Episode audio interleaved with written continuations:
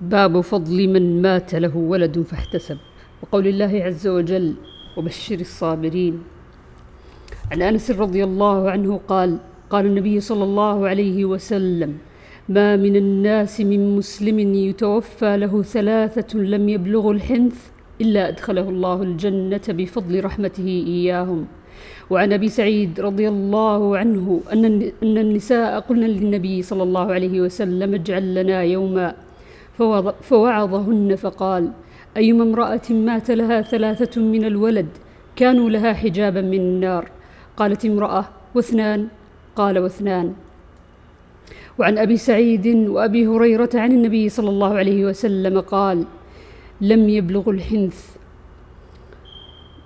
وعن أبي هريرة رضي الله عنه عن النبي صلى الله عليه وسلم قال لا يموت لمسلم ثلاثة من الولد فيلج النار إلا تحلة القسم قال أبو عبد الله وإن منكم إلا واردها باب قول الرجل للمرأة عند القبر اصبري عن أنس بن مالك رضي الله عنه قال مر النبي صلى الله عليه وسلم بامرأة عند قبر وهي تبكي فقال اتق الله واصبري. باب غسل الميت غسل الميت ووضوئه بالماء والسدر. وحنط ابن عمر رضي الله عنهما ابنا لسعيد بن زيد وحمله وصلى ثم ولم يتوضأ. وقال ابن عباس رضي الله عنهما المسلم لا ينجس حيا ولا ميتا. وقال سعد لو كان نجسا ما مسسته. وقال النبي صلى الله عليه وسلم المؤمن لا ينجس. عن أم عطية الأنصارية رضي الله عنها قالت دخل علينا رسول الله صلى الله عليه وسلم حين توفيت ابنته فقال اغسلنها ثلاثا أو خمسا أو أكثر من ذلك إن رأيتن ذلك بماء وسدر واجعلن في الآخر كافورا أو شيئا من كافور فإذا فرغتن فآذنني. فلما فرغنا آذناه فأعطانا حقوة صلى الله عليه وسلم فقال أشعرنها إياه. تعني إزارة.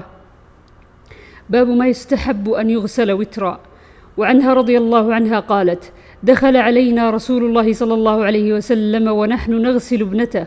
فقال اغسلنها ثلاثا أو خمسا أو أكثر من ذلك بماء وسدر واجعلن في الآخرة كافورا فإذا فرغتن فآذنني. فلما فرغنا آذناه فألقى إلينا حقوة فقال أشعرنها إياه. فقال أيوب وحدثتني حفصة بمثل حديث محمد وكان في حديث حفصة اغسلنها وترا وكان فيه ثلاثا أو خمسا أو سبعا وكان فيه أنه قال ابدأن بميامنها وبمواضع الوضوء منها. وكان فيه أن أم عطية قالت ومشطناها ثلاثة قرون. باب يبدأ يبدأ بميامن الميت. وعن أم عطية رضي الله عنها قالت قال رسول الله صلى الله عليه وسلم في, غس في غسل ابنته ابدأن بميامنها ومواضع الوضوء منها.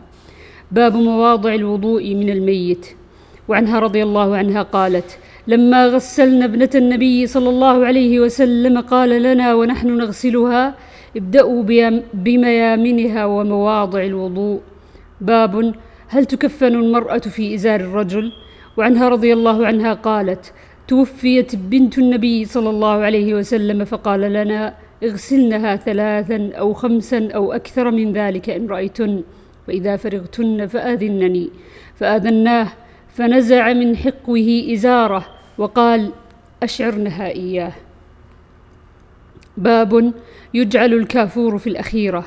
وعنها رضي الله عنها قالت توفيت إحدى بنات النبي صلى الله عليه وسلم فخرج فقال اغسلنها ثلاثا أو خمسا أو أكثر من ذلك إن رأيتن بماء وسدر واجعلن في الآخرة كافورا أو شيئا من كافور فإن فإذا فرغتن فآذنني.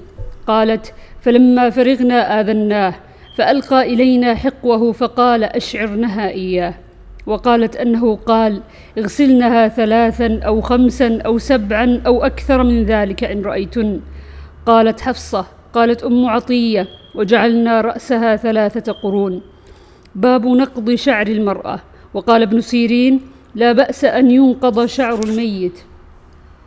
وعنها رضي الله عنها أنها قالت أنهن جعلن رأس بنت النبي بنت رسول الله صلى الله عليه وسلم ثلاثة قرون.